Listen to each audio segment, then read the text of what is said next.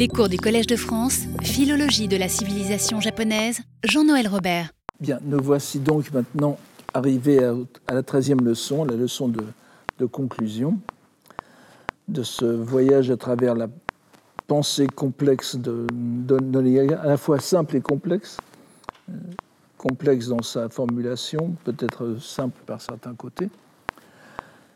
Alors, malgré les quelques huit siècles qui en séparent le thème, le cours de cette année se situe dans la droite ligne logique du cours de l'année précédente, qui était consacré au roman du Genji. Le choix a été la conséquence de plusieurs raisons. Tout d'abord, le cours de l'année 2019-2020 aurait dû être le dernier du titulaire de la chaire Philologie de la civilisation japonaise, votre serviteur. Il se, donc, il se devait donc de représenter ce qui aurait été le plus proche possible d'une conclusion des précédentes huit années d'enquête portant sur la relation langagière sino-japonaise comme dynamique de l'histoire de la culture japonaise. Malgré les tentatives somme toute compréhensibles et attendues de remettre en question cette relation wakin que certains voudraient euh, minimiser ou dénoncer comme construction idéologique a posteriori, il reste que les faits sont têtus et qu'il est difficile d'ignorer que la dernière période de l'histoire culturelle japonaise, avant la modernisation occidentalisante de Meiji, entre 1700 et 1850 environ, est marquée à la fois par une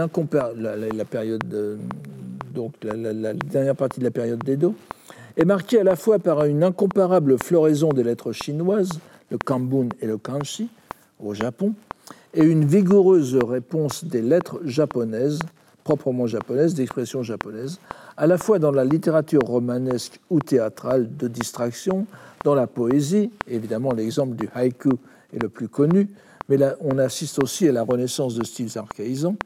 Et c'est dire que le dernier âge du développement, pour ainsi dire, indépendant, au moins dans des conditions d'interaction considérablement réduites si on compare à d'autres aires culturelles, donc le développement plus ou moins indépendant en vase clos de la civilisation japonaise, loin de s'éloigner du modèle culturel qu'il avait vu naître, semblait au contraire l'intensifier plus que jamais auparavant.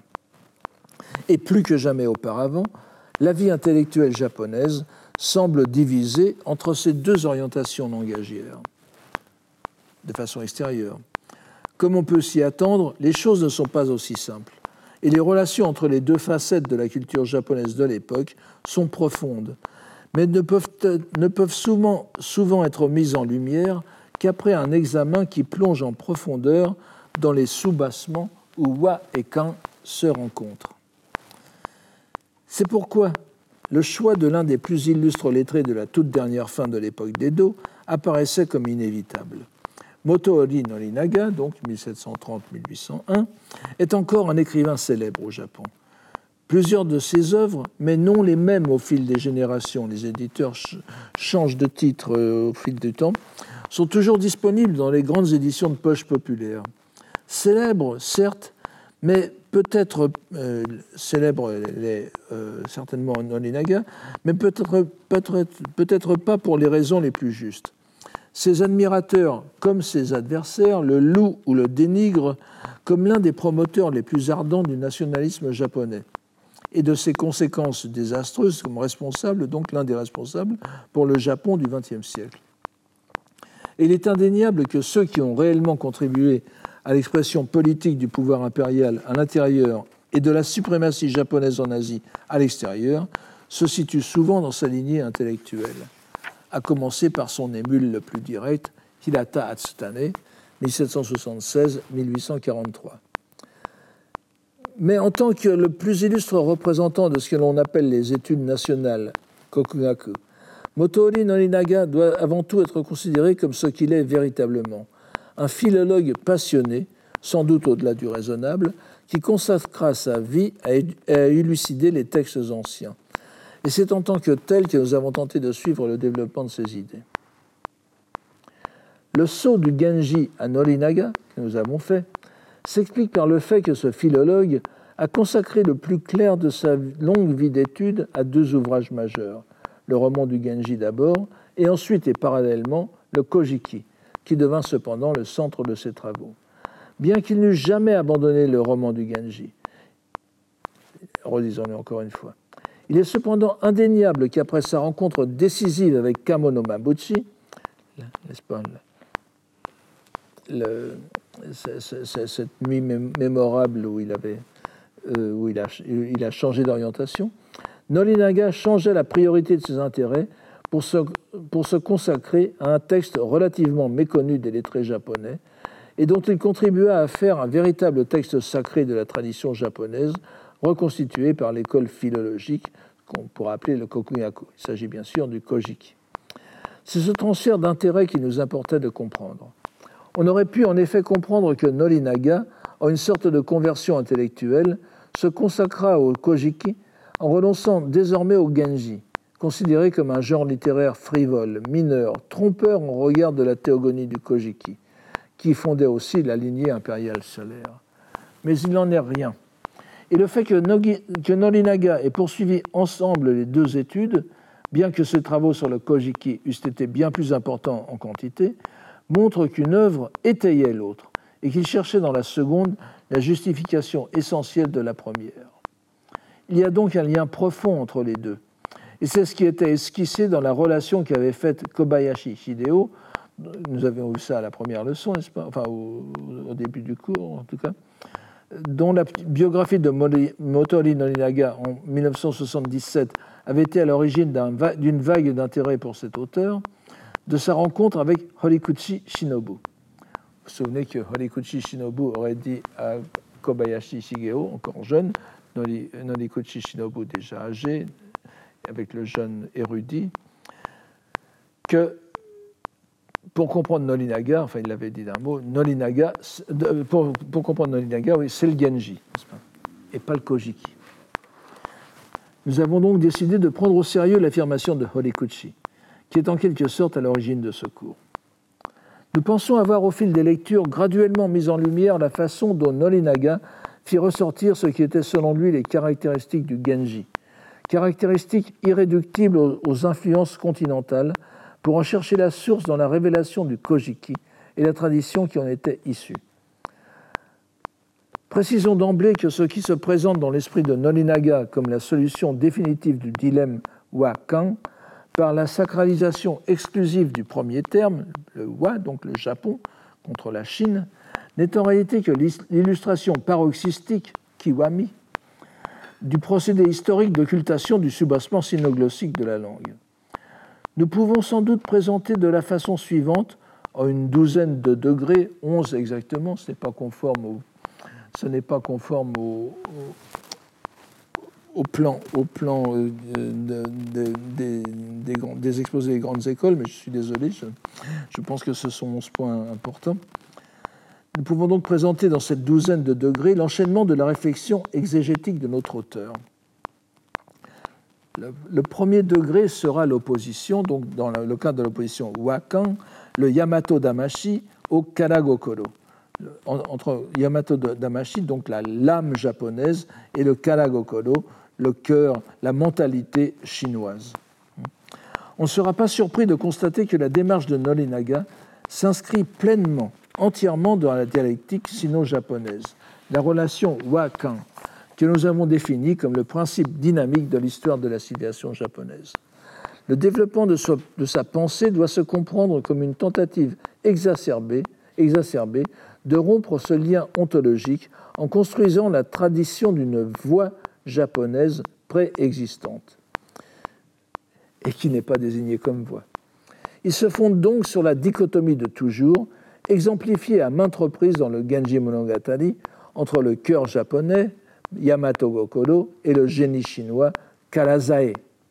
On remarquera d'ailleurs qu'il emploie de façon relativement rare, Nolinaga, l'expression âme japonaise, Yamato Damashi, dont il est considéré euh, comme étant le chantre par les générations postérieures, et généralement compris comme étant une appellation plus virulente de l'âme patriotique ce qui n'est pas du tout le cas.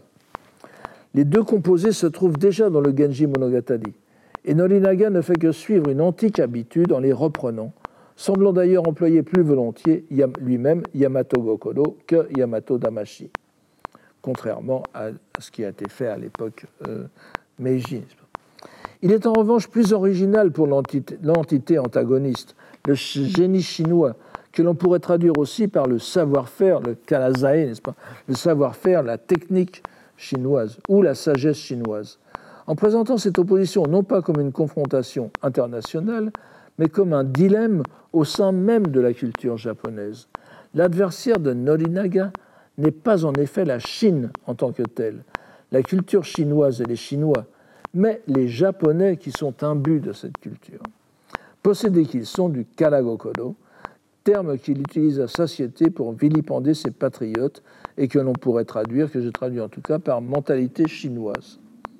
On prendra garde au fait d'ailleurs que Kokoro, dont il composé Yamato Kokoro, est le plus, le souvent écrit par lui avec le sinogramme, le caractère chinois Shin, n'est-ce pas? Shin en chinois, alors que dans Kala Kokoro, il s'agit le plus souvent du sinogramme I, le I de Ishiki, I en chinois, où l'on voit le rôle décisif chez ce puriste de la langue écrite chinoise comme glose du japonais.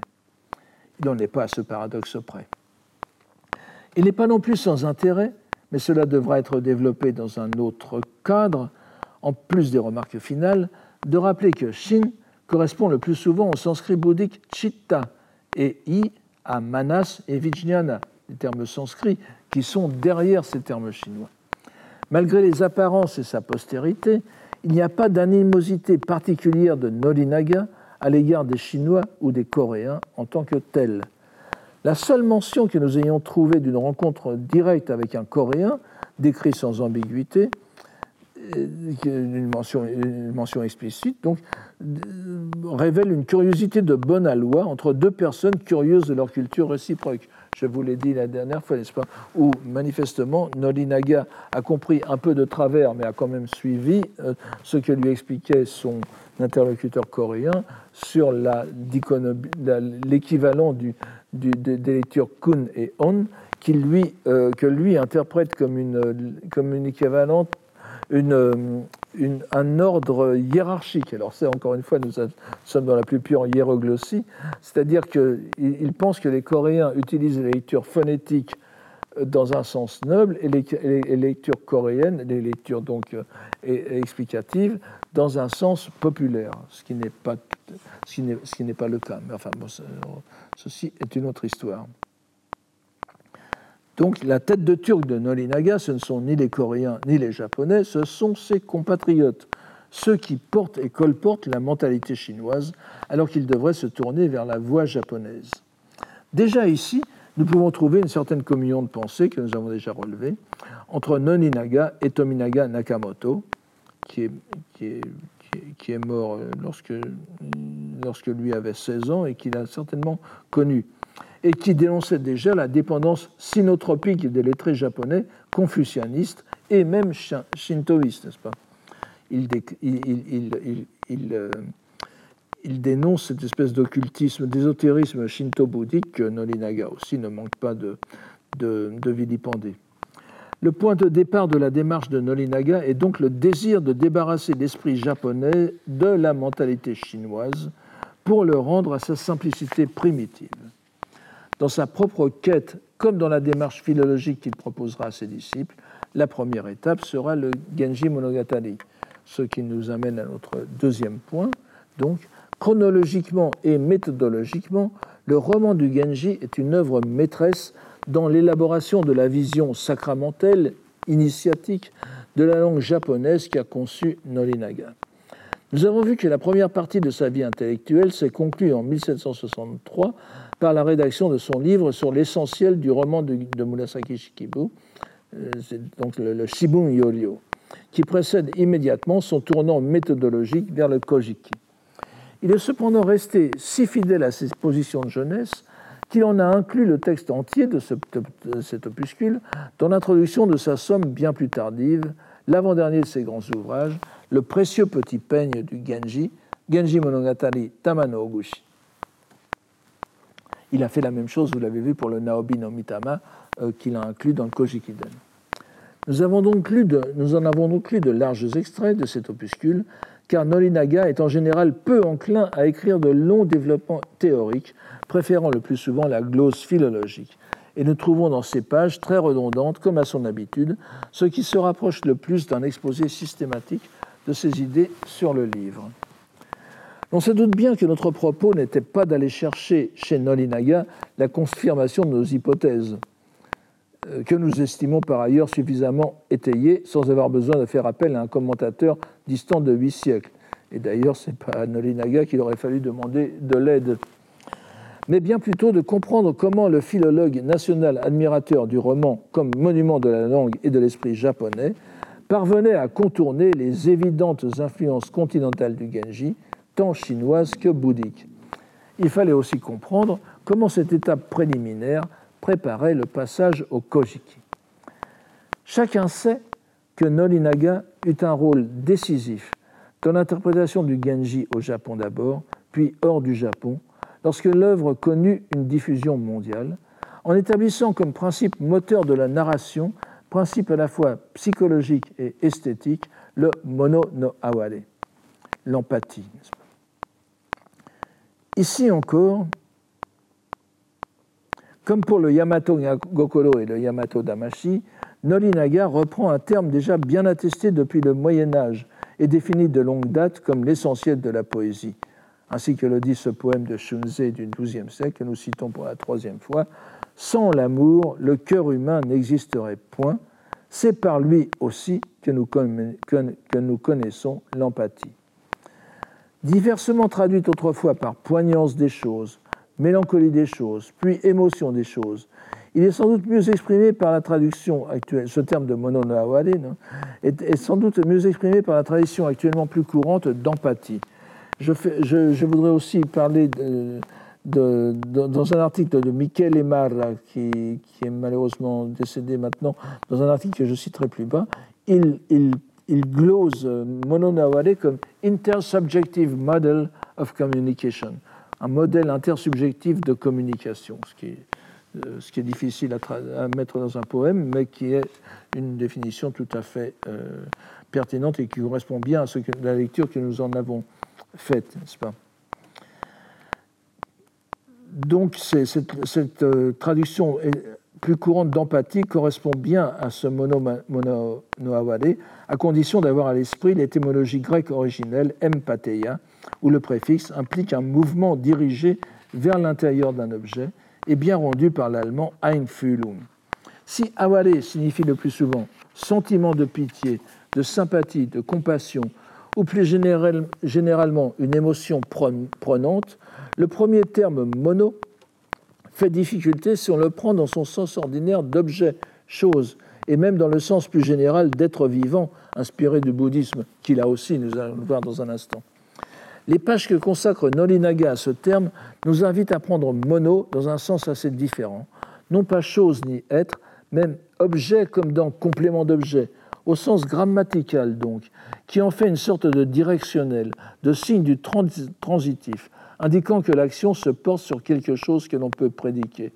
Ce n'est qu'en tenant compte de ce sens grammaticalisé de mono que l'on peut comprendre le sens dans lequel Nolinaga l'a employé et qui lui a permis d'esquisser une véritable théorie du roman d'abord et de la création littéraire en général.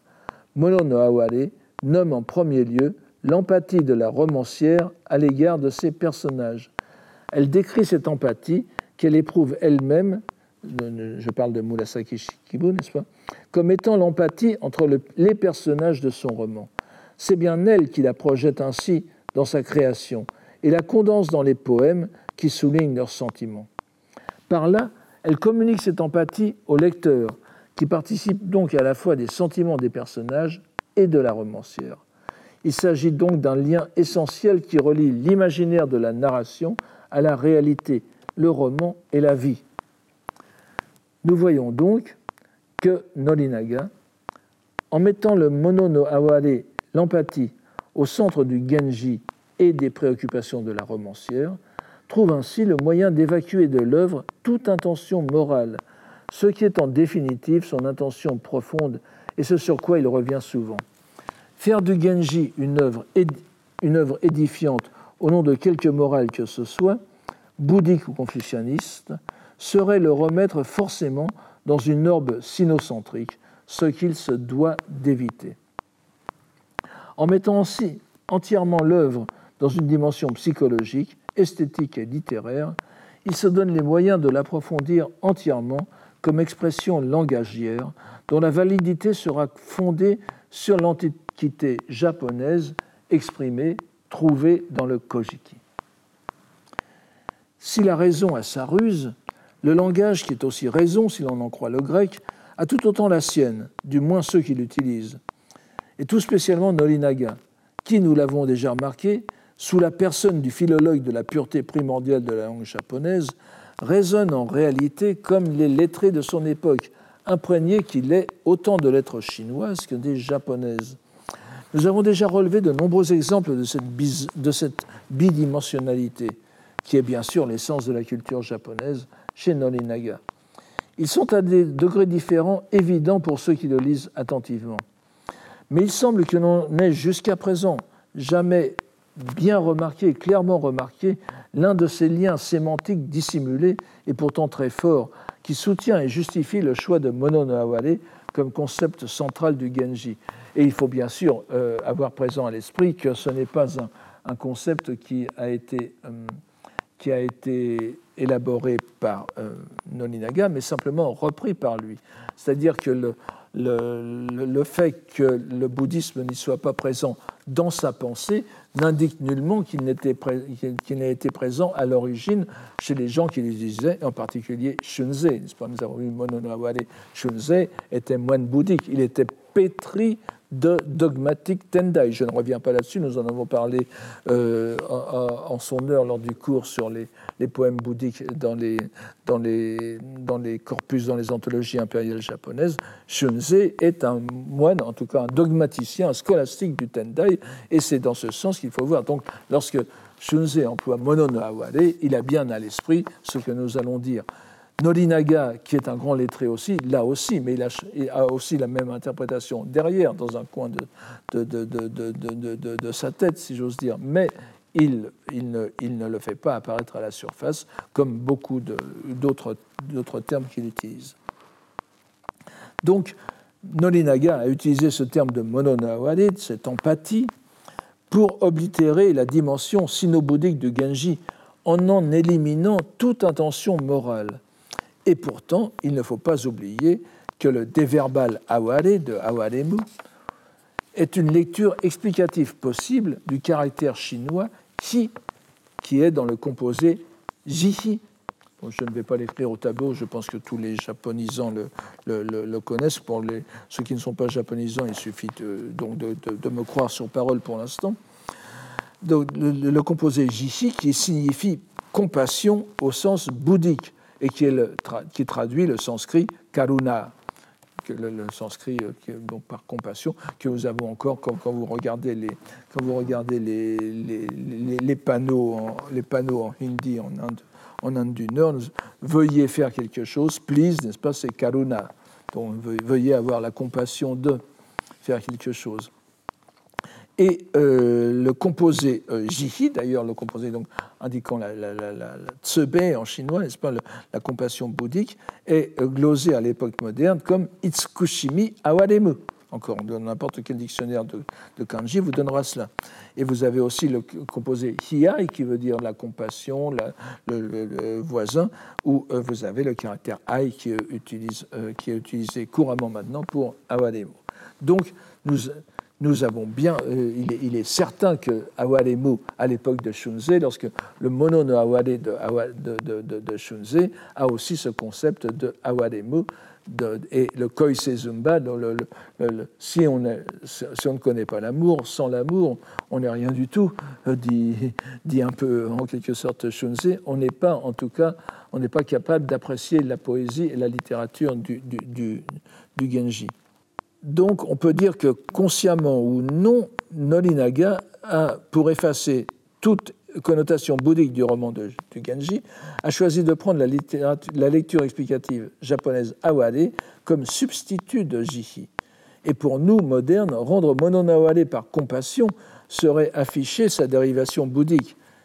Il vaut donc mieux parler de sympathie, d'empathie ou simplement d'émotion. Si on disait compassion, on, on vendrait un peu la mèche, n'est-ce pas Parce que ça nous mettrait tout de suite dans le terme bouddhique. il est intéressant de voir que tout le monde évite soigneusement de se traduire à par compassion parce qu'on on est victime en quelque sorte de, cette, rupture de lien, n'est-ce pas, de cette solution de continuité euh, faite depuis euh, Moto Nolinaga et aussi euh, par les spécialistes de la littérature japonaise, japonais d'abord, étrangers ensuite, enfin non japonais ensuite, qui, euh, qui, cette, cette, lecture bouddhique. Et évidemment, Mononaware, c'est bien plus pratique de l'utiliser que l'empathie, tout ce que vous voulez, plutôt que compassion. Cette association sémantique, donc, elle est plus souvent ignorée, non pas euh, délibérément, mais parce qu'il apparaît invraisemblable de l'établir. Et Nolinaga, qui a lu tous les grands recueils exégétiques concernant le Genji, on connaissait bien sûr les interprétations bouddhiques qu'il se doit, dans, dans, la nature même de sa méthode, de considérer comme aberrantes. Le bouddhisme, dans le Genji, ne s'exprime pas tant par le sentiment de l'impermanence, qui est bien sûr omniprésent, mais par la compassion de, sa, la romancière à l'égard de ces personnages livrés au jeu dévorant du désir amoureux, ce Koshoku, n'est-ce pas cette érotomanie, cette éromanie, iromanie euh, qui, l'émeut. C'est d'ailleurs ce qui a justifié que l'on imagina plus tard qu'elle fut en réalité une manifestation du Bodhisattva Kannon, symbole même de la compassion bouddhique. Par le recours au mono no aware, Nolinaga objectivise en quelque sorte cette compassion subjective, qui devient un moteur littéraire.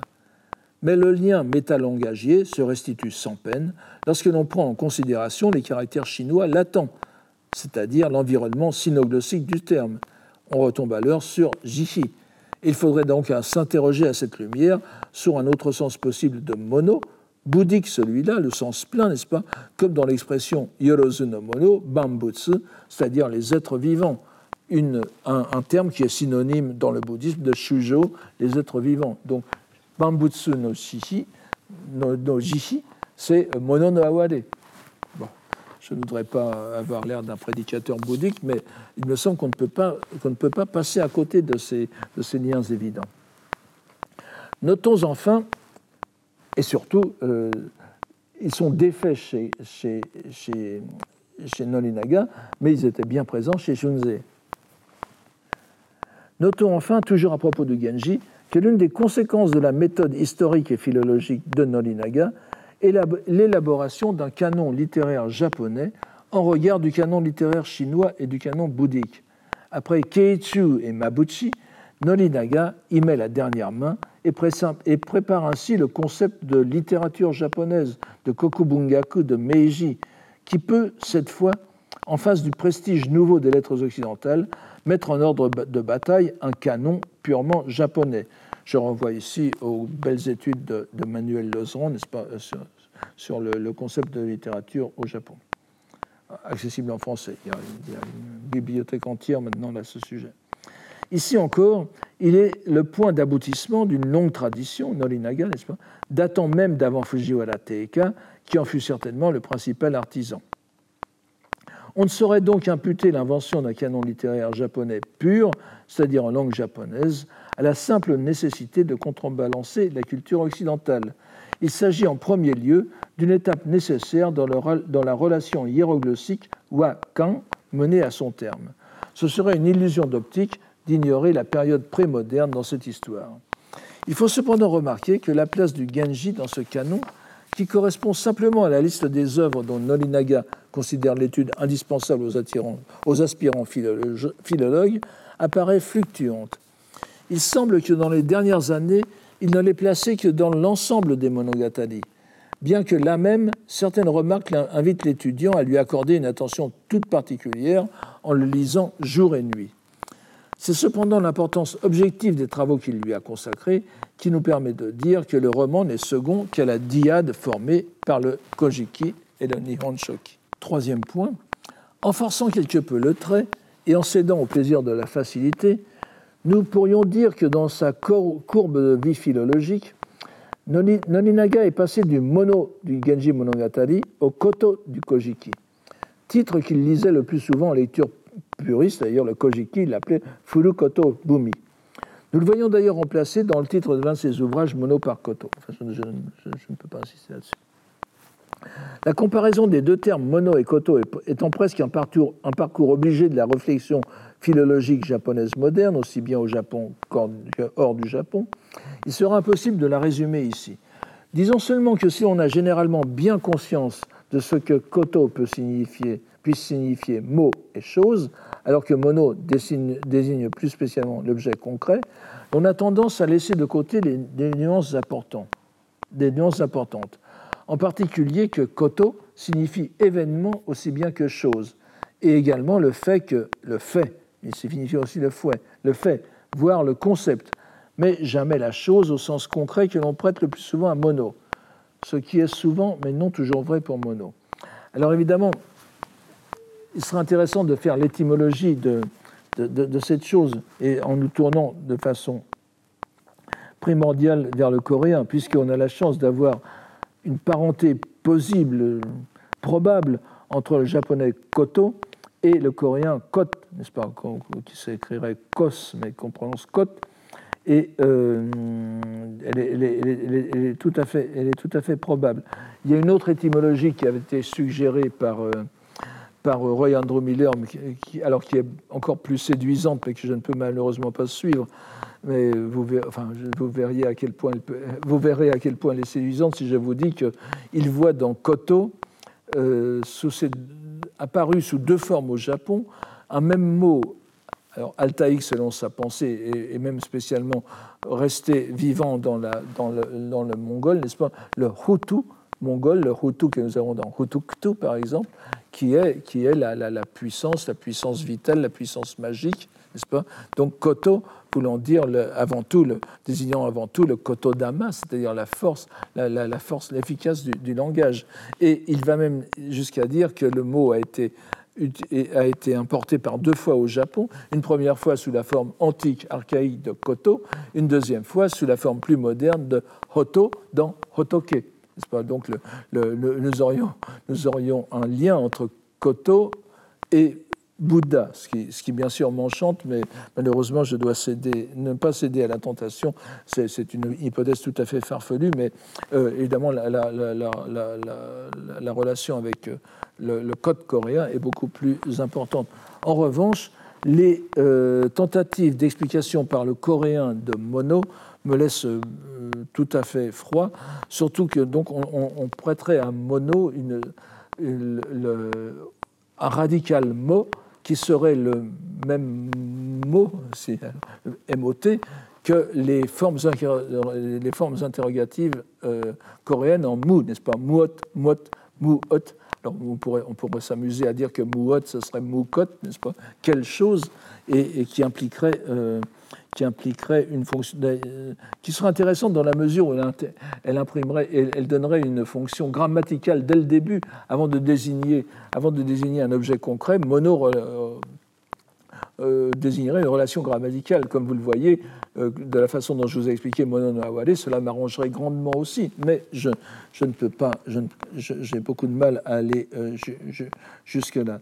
Donc pour Koto, on a bien, il y a bien un rapprochement possible, possible avec le le, coréen, y compris d'ailleurs dans la, dans, la, dans la fonction grammaticale cote en coréen suivant un verbe, suivant un verbe, n'est-ce pas euh, Enfin, euh, une forme déterminée du, du, verbe indique la même chose. Le fait de faire quelque chose, c'est un abstractif aussi. Et évidemment, j'ai fait allusion tout à l'heure à, à mono dans le sens de bambutsu, mono no pourrait être bambutsu shujo no jishi. Mais euh, bon, ça, je ne vais pas euh, aller euh, jusque-là non plus. Donc c'est dans ce sens prédominant de parole que Nolinaga trouve l'axe de sa réflexion qui l'entraîne vers le Kojiki. Il souligne bien sûr la miraculeuse ambiguïté du terme, signifiant à la fois pour lui le mot et la chose qu'il désigne, unique dualité de vocabulaire dans laquelle se reflète l'essence même du Yamato Gokono et qui fait que lire les textes fondateurs japonais, en particulier le livre des choses ou des paroles anciennes, Furukoto Bumi peut vouloir dire les, deux, n'est-ce pas? C'est avoir accès directement à la source de ce verbe qui irrigue plus tard les poèmes du Manyoshu, ceux du Kokinshu, avant de se cristalliser dans le Genji Monogatari. Quatrième point donc, comme pour le cas de Yamato Damashi, on s'attendrait à ce que Nolinaga fit le plus grand cas de la notion de Kotodama, âme des mots, avec le tama qui, a aussi le sens d'âme. Et d'ailleurs, vous avez vu qu'il utilise très souvent tama, tama no gushi, tama no kushige, etc., euh, qui veut dire le, jade, l'objet précieux, l'objet précieux, la perle, etc. Mais il l'utilise aussi très certainement dans ce sens spirituel en quelque sorte. Donc, c'est un terme, ce kotodama qui se trouve déjà dans le Manyoshu, et est directement relié à la notion de koto comme chose-parole, nommer la chose revenant à la susciter ou à la manipuler. C'est du moins ce, à quoi l'on s'attendrait à en juger par ses, successeurs, et singulièrement dans le nationalisme japonais, où la notion de kotodama joue effectivement un grand rôle dans la promotion du japonais.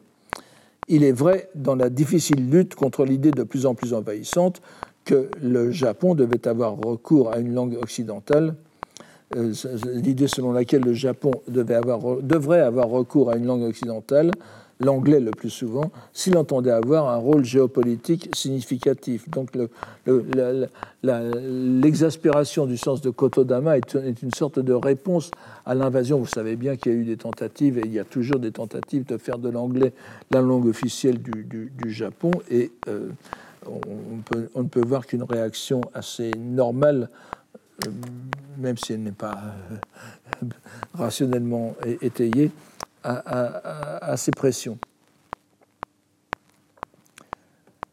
Mais ici encore, euh, il n'en est rien chez Noninaga. On ne, trouve pas ce, rôle. Et comme dans le cas de Mononaware, le terme est sans, doute, sans aucun doute important chez lui, mais selon son propos originel et constant de philologue. La preuve en est, comme nous l'avons vu à l'avant-dernière leçon, le poème numéro 102 de sa centurie des halbardes précieuses, n'est-ce pas le Tamaboko Hyakushu, où il donne du terme une définition qui montre à quel point il est fondamental dans sa vision langagière, mais qui serait probablement décevante pour ceux qui entendraient faire de ce concept un instrument politique plus opérationnel. Je répète ce poème, les pensées qui nous tourmentent, mises en poème, s'apaisent en preuve certaine de l'heureuse efficace de l'esprit de la parole. Dans cette pièce qui, concentre, qui, concentre, qui condense quelques-uns des termes clés du locus classicus concernant le Kotodama et qui figure dans le Manyoshu, Nolinaga lui donne son vrai sens et sa vraie portée selon le philologue invétéré qu'il est. L'efficacité de la parole japonaise se manifeste, et n'oublions pas que le, le shirushi qui signifie qui est ici dans le sens de preuve, de preuve certaine, c'est aussi le signe divin, le miracle et le signe envoyé par les dieux à l'homme. La preuve miraculeuse de l'efficacité langagière du japonais est l'apaisement que la poésie confère à l'esprit. On est très loin du militarisme japonais, euh, qui a eu recours à quelques idées de Nolinaga. Ce disant, Nolinaga ne fait rien d'autre que de répéter de façon plus ramassée le début de la préface japonaise du Kokin Wakashu de Kinotsurayuki. On est encore une fois dans cette parfaite continuité japonaise dès le début de parallélisme du, du, chinois et du japonais, et le japonais apportant pour les japonais une, une efficacité euh, esthétique en quelque sorte. On imagine que ce n'est pas de cette façon que les turiféraires du Kotodama voudraient voir exalter ce concept mais Nolinaga est fidèle à lui-même. Le kotodama est le support du mono une expression littéraire qui permet de communiquer au lecteur l'émotion du texte et par là même de, de purifier leur cœur, puisque la mise en parole permet d'en équilibrer les mouvements désordonnés. Un cinquième point, donc, dans le sillage de Koto apparaît un autre terme fondamental pour Nolinaga, un terme que l'on est trop habitué à considérer en soi sans tenir compte de sa, de sa généalogie, le terme de makoto, le vrai et le réel, mais aussi le sincère et le loyal, qualifiant l'existence et la morale. Nous avons vu dans le cours sur le Genji que l'interrogation principale des bons moines qui exécutèrent l'office pour le salut de Dame Murasaki dans le no Genji Kuyo, l'offrande au Genji, était de savoir si l'histoire était ou non réelle, vraie, makoto, si elle concernait des personnages ayant réellement existé. La question de la vérité de la parole, le véridique, veridicus, est tout aussi centrale pour Norinaga. Mais ici encore, il y répond par la théorie, théorie au sens de contemplation, littéraire, en se fondant sur l'étymologie. Et n'oubliez pas qu'en latin, étymologie, c'est veri locium, ce qui dit le vrai, traduction littérale du grec, sur l'étymologie ou l'analyse de Makoto, parole vraie. La vérité du roman repose sur son usage de la langue japonaise qui véhicule le vrai, et la vérité du verbe est celle du roman, monogatari. Il réside dans l'intention profonde, originelle, le hoi de la romancière, maîtresse de la parole. Hijiri, la, religieuse thaumaturge. Mais cette véricité, cette véridicité du roman a un support bien plus fondamental, qui est la véridicité des livres saints, Mifumi, Mifumi à commencer par le Furukotobumi, le Kojiki. Si Makoto peut signifier aussi bien fait réel que parole vraie, cette distinction ne se fait que dans les langues autres que le japonais. À l'intérieur de cette langue, les deux sens sont indissociables, la parole et le fait qu'elle exprime. Mais encore une fois, cette, réalité n'est que littéraire et les conséquences morales qu'elle implique dans la conduite humaine ne sortira pas de cette dimension. Et on voit aussi à quel point est importante la mythologie qui est véhiculée par le Kojiki, une parole de vérité qui fait que cette, euh, généalogie des dieux devient vraie dans le, dans le fait même qu'elle constitue la voie, Makoto no Michi, la voie, la, voie véritable qui est celle de la conduite japonaise, la conduite inconsciente naturelle, onozukara, n'est-ce pas, comme il est dit plusieurs reprises, kamunagara, la, conduite divine en quelque sorte, conforme au Dieu du, du, du japonais. Mais par quoi cette, sixième point, mais par quoi cette parole vraie, originale et primordiale est-elle portée au fil des générations depuis la création du monde, et même avant celle-ci? C'est le rôle de la voix, Michi. Il plaisant de voir Norinaga reconnaître à demi-mot, non sans quelques réticences, que ceux qui soulignent la ressemblance entre son idée de la voix et ce qu'en dit ou n'en dit pas la Haute Ze dans le Tao Te Ching n'ont peut-être pas tout à fait tort. Il attribue cela au hasard. Dans les montagnes de livres écrits de par le monde, il est, inévitable que certains esprits se rencontrent. Mais il n'y a pas pour autant d'influence de l'un sur l'autre. Lao Tzu n'a pas influencé Nolinaga, mais dans, la dans l'idée de Nolinaga, c'est lui qui n'aurait pas influencé Lao Tzu sans doute. Nous ne sommes pas obligés de le croire. Il est certain que Nolinaga se rencontre avec Lao Tzu dans son refus de toute affirmation positive sur le contenu de la voix, de sa voix. Il invoque pour cet apophatisme le célèbre vers du Manyoshu sur le Kotodama, où le Japon est décrit comme le pays où l'on n'élève pas la voix, Kotoage Senu. Nous l'avons dit la dernière fois aussi.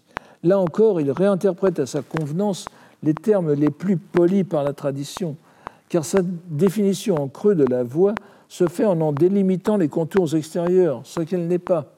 La voix n'a rien à voir avec les voix, les voix chinoises, continentales, qui incluent bien sûr le bouddhisme.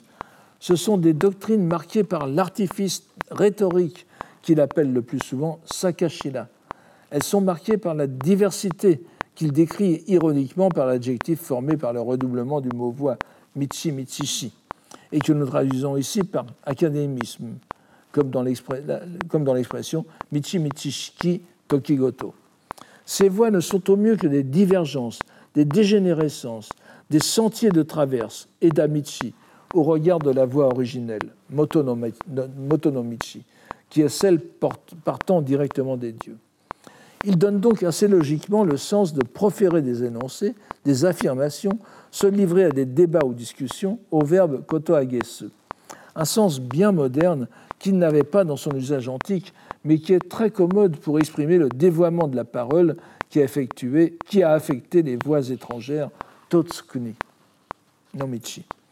Il se refuse même à donner au mot michi le sens abstrait qu'il a à cause du chinois, Il affirme que le sens premier en japonais est tout simplement celui du chemin qui mène quelque part, Monone Yokomichi. Mais bien qu'il s'y refuse, Nolinaga ne peut cependant s'empêcher complètement d'affirmer quelque chose de cette voie. Et ici encore, la sinologie est au cœur de cette fusion sémantique.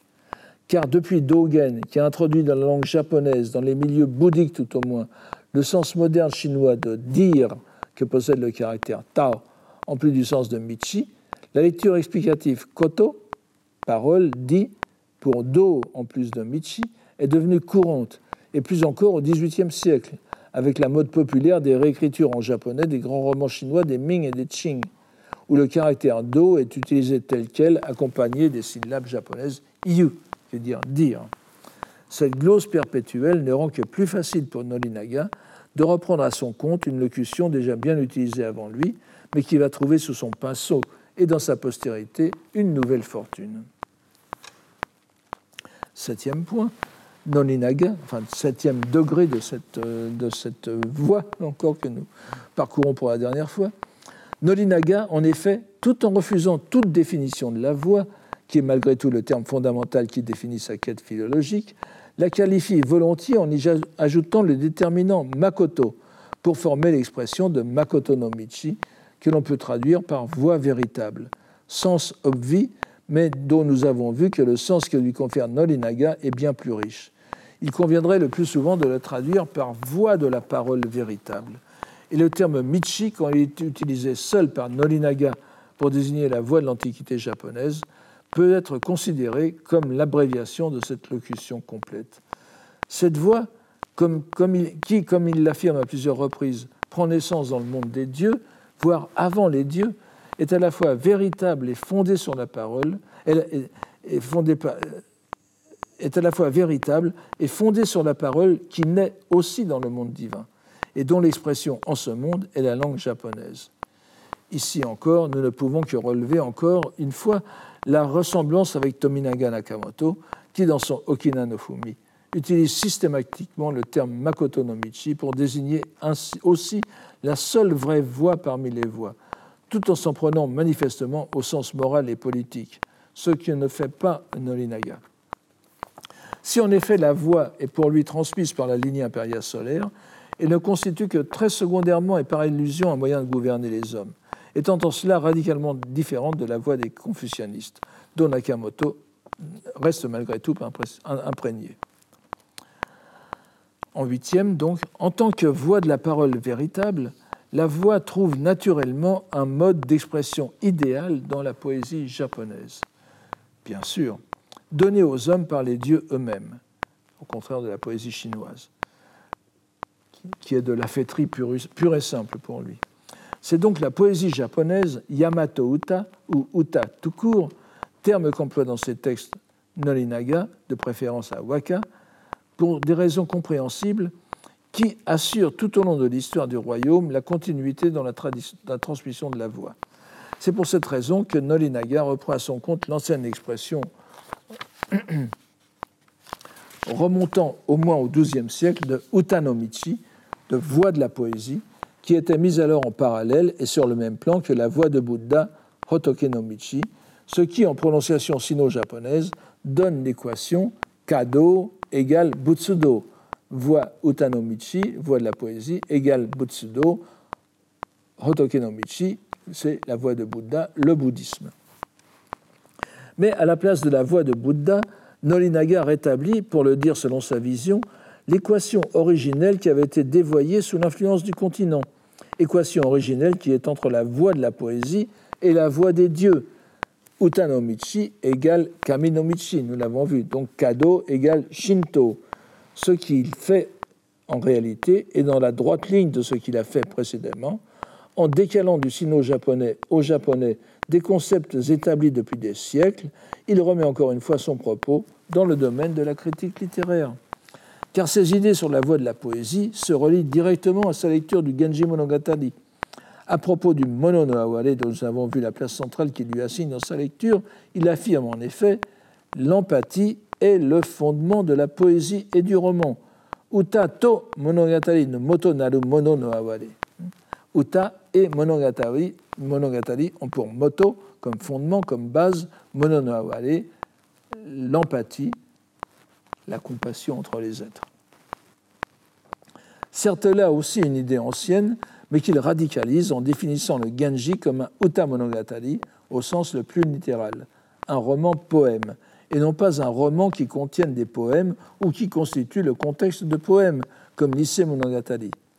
Nous avons déjà marqué l'an dernier ce que le style du Genji présentait de singulier de par les éléments poétiques que la romancière inclut dans la prose même, en plus évidemment des 800 poèmes qui constellent le roman. C'est-à-dire que l'appellation de Uta Monogatari est fort appropriée.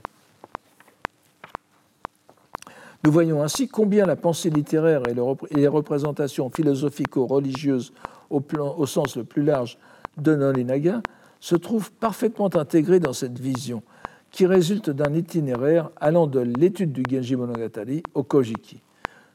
Tout d'abord en débouddhisant, si j'ose dire, le cœur du roman, en le définissant comme l'expression d'une empathie qui, décalque de façon habile la notion bouddhique de compassion. Il a pu arracher ainsi cette, œuvre à la sphère sino-bouddhique. Ensuite, en allant chercher la légitimité de l'expression du mono désormais libre de la tâche continentale dans son esprit, plus haut dans les sources japonaises, il la trouva dans le concept si richement ambigu de koto, le fait parole qui est l'essence de kotoba, du mot de, la parole concrète, comme expression particulière du koto, qui serait le langage. Nous n'avons pas du tout ici l'intention de suivre une terminologie saussurienne quelconque, hein, sans doute bien. Donc le kotoba, kotoba c'est cette parole réalisée, dont la nuance phénoménale, comme opposée à l'essence, est précisée dans la métaphore poétique koto no ha, feuille du langage. Nous ne pouvons que renvoyer à nos cours précédents.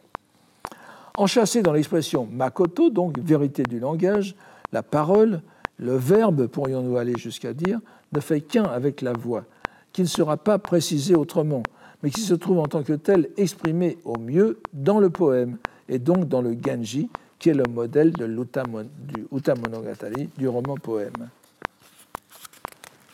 Grâce à ce circuit fermé, Nolinaga parvient à rendre parfaitement autonome la tradition religieuse et littéraire du Japon, ce qui est son but foncier en tant que philologue japonais, Kokugakusha.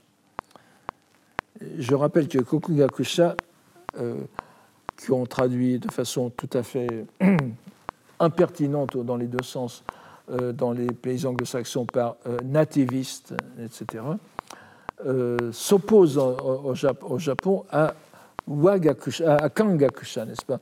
Kokugakusha, parfois pour synonyme Wagakusha, spécialiste des études japonaises, à l'opposé du Kangakusha, le spécialiste des études chinoises. C'est donc le philologue japonais.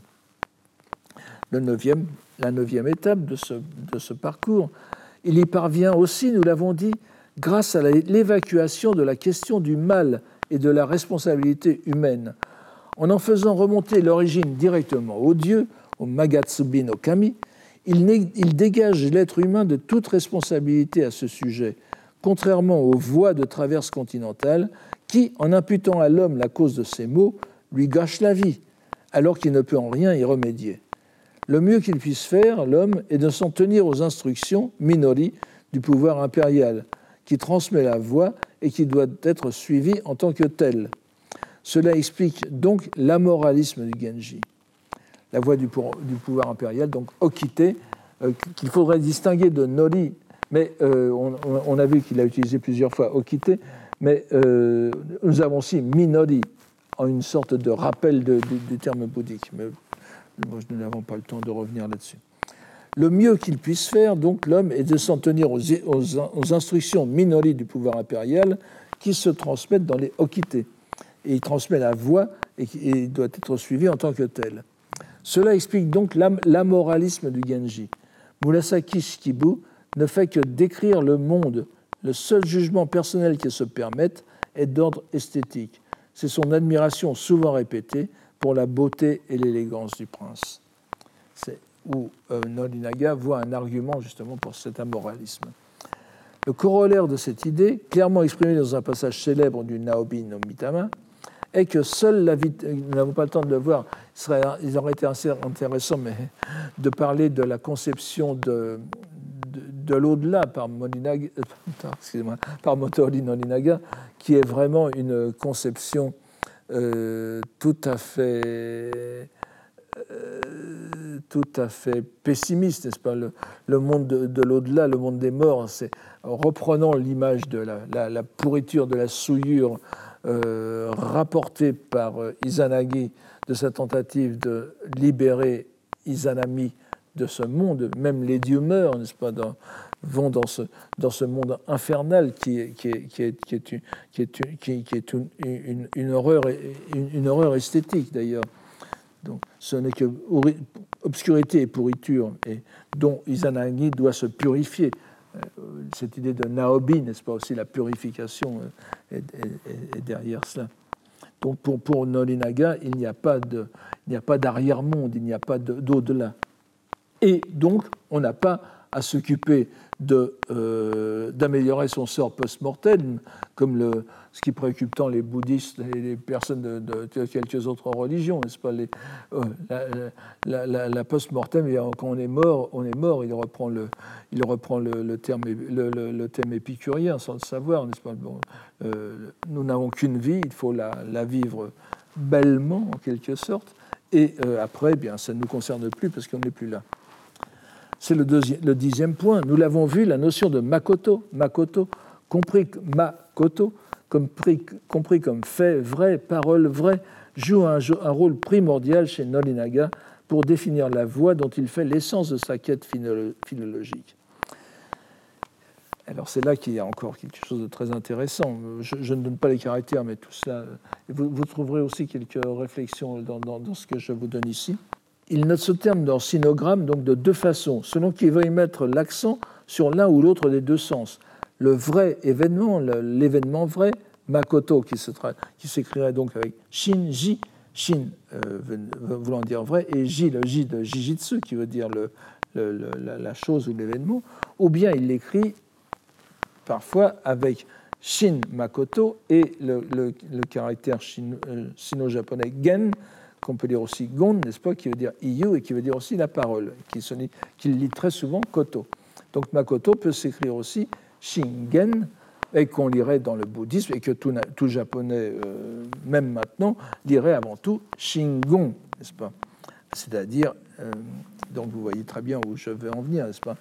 Il n'échappe bien sûr à personne que la seconde graphie est identique à celle de shingon, traduction sino-japonaise du sanskrit mantra, souvent confondu avec dharani, et selon une, lecture, une logique langagière développée par Nolinaga, dont nous pensons avoir mis en lumière de nombreux exemples en raison de l'influence qu'exerça sur lui Keichu, moine de l'école Shingon, qui étudia aussi en philologue des formules sanskrites utilisées en liturgie.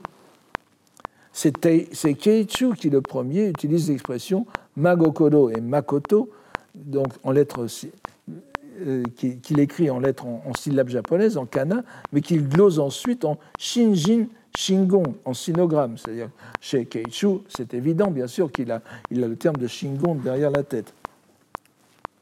Et ça fait d'ailleurs deux, composés bouddhiques, shinjin, la vraie, la vraie, le vrai état mental, la vraie le vrai manas et, le, et la, vraie, la vraie parole. Alors, euh, Michel Emara, encore lui, je pense que voilà, dans, ce, dans ce. Oui, il utilise le mot nativiste qui, est fort malheureux. Mais enfin, euh, dans, dans, cet article, parle vraiment de Kotodama no Shingon, en attribuant l'expression à Nolinaga. Je ne trouve pas explicitement le terme Shingon. Bien sûr, c'est du Makoto, mais est-ce que Nolinaga lui-même le, lirait Shingon ça, Ce serait trop beau, n'est-ce pas? Je n'aurais même pas la peine de, me fatiguer à essayer de vous le démontrer, parce que donc l'arrière-plan bouddhique de, Shingon est, si on regarde la généalogie de méthode de Nolinaga, elle est évidente. Si on, si on regarde le développement, comme j'essaie de vous, le, vous le, le, décrire pas à pas, de la pensée de Nolinaga unifiant les, deux coteaux dans, son enquête, c'est évident. même il manque quand même l'expression définitive, l'identité définitive, mais vous voyez, elle est en filigrane. Et Michele Marra a été encore plus rapidement et, presque sans, insister dessus, ce qui est très amusant. Enfin, dans cette identité. Donc, en tout cas, nous ne pouvons qu'être intrigués par cette superposition des deux dimensions, compréhensible chez Keiichu, mais beaucoup plus étonnante chez Nodinaga, qui repousse en principe toute influence sino-bouddhique. Et pourtant, cette idée de l'efficacité intrinsèque de la langue japonaise est tout à fait dans la lignée de la pensée de l'ésotérisme bouddhique, pour qui toute manifestation, langagière est une émanation des lettres germes primordiales, ainsi que nous l'avons vu dans le traité séminal de Kukai sur la réalité des phonèmes et des graphèmes, vous vous en souvenez, Shoji Jisolon, qui a été le thème de l'un de nos cours. Nous pourrions même aller plus loin et estimer que la décision de Norinaga d'écrire sa centurie des halbardes précieuses, Tama, Tamahoko Tamaboko no Hyakushu, qui s'affiche en surface comme un retour au graphie du Kojiki et du Manyoshu, sous le signe donc du Makoto, renvoie aussi à l'écriture sinographique des Dharani, dans le Sutra du Lotus, vous avez des dharani, donc des formules, des formules euh, salvifiques, des, formules de protection bouddhique, qui sont euh, absolument incompréhensibles parce qu'elles sont en caractère japonais, euh, chinois, utilisées de façon purement phonétique pour transcrire des, des, termes sanscrits.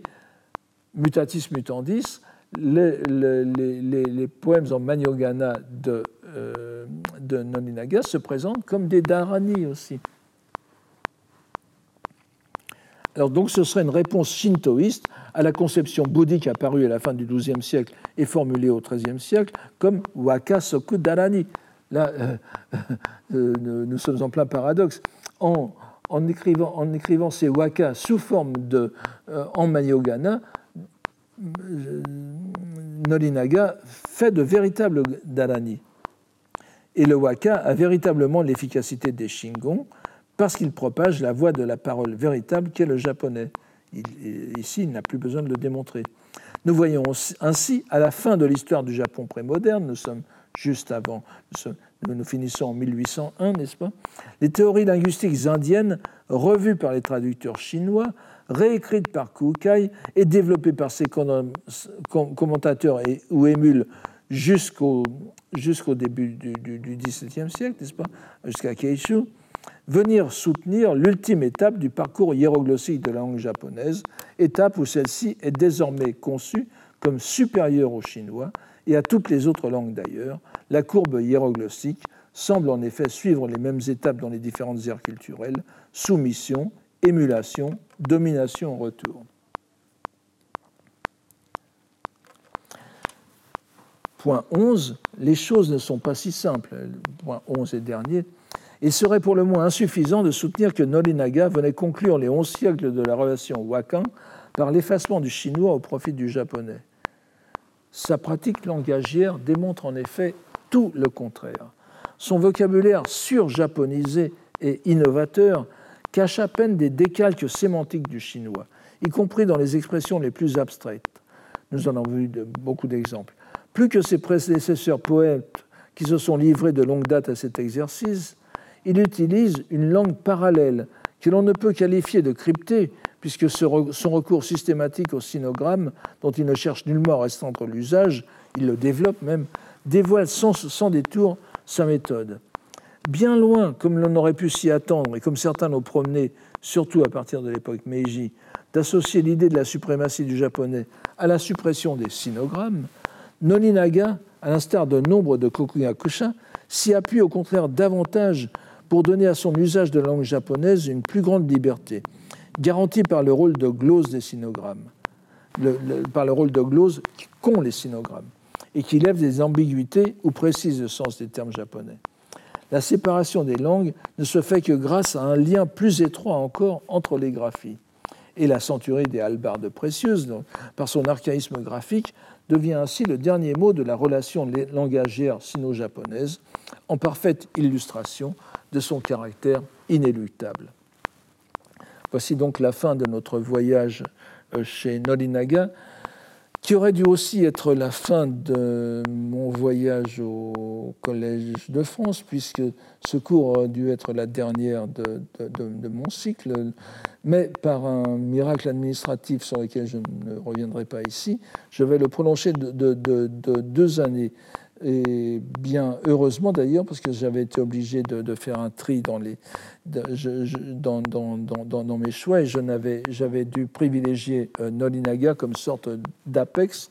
J'aurai la possibilité de faire un petit retour en arrière l'an prochain, je vous en laisse la surprise, et puis euh, l'an d'après, si le coronavirus me laisse en vie, je euh, finirai sur un philosophe contemporain du XXe siècle qui sera le, le, le, le but, la, la, la, tentative extraordinaire, grandiose et sans fruit pour l'instant de rétablir cette relation au sein même de la philosophie moderne japonaise. Je vous remercie de votre patience cette année. J'espère que tous ceux qui m'écoutaient avant euh, sont restés en suffisamment bonne santé pour euh, faire euh, pour m'écouter jusqu'à la fin, tout en regrettant qu'il n'ait pas euh, l'occasion de faire autre chose par ce beau temps. Et je vous remercie. À l'année prochaine. Retrouvez tous les contenus du Collège de France sur www.colège-2-france.fr.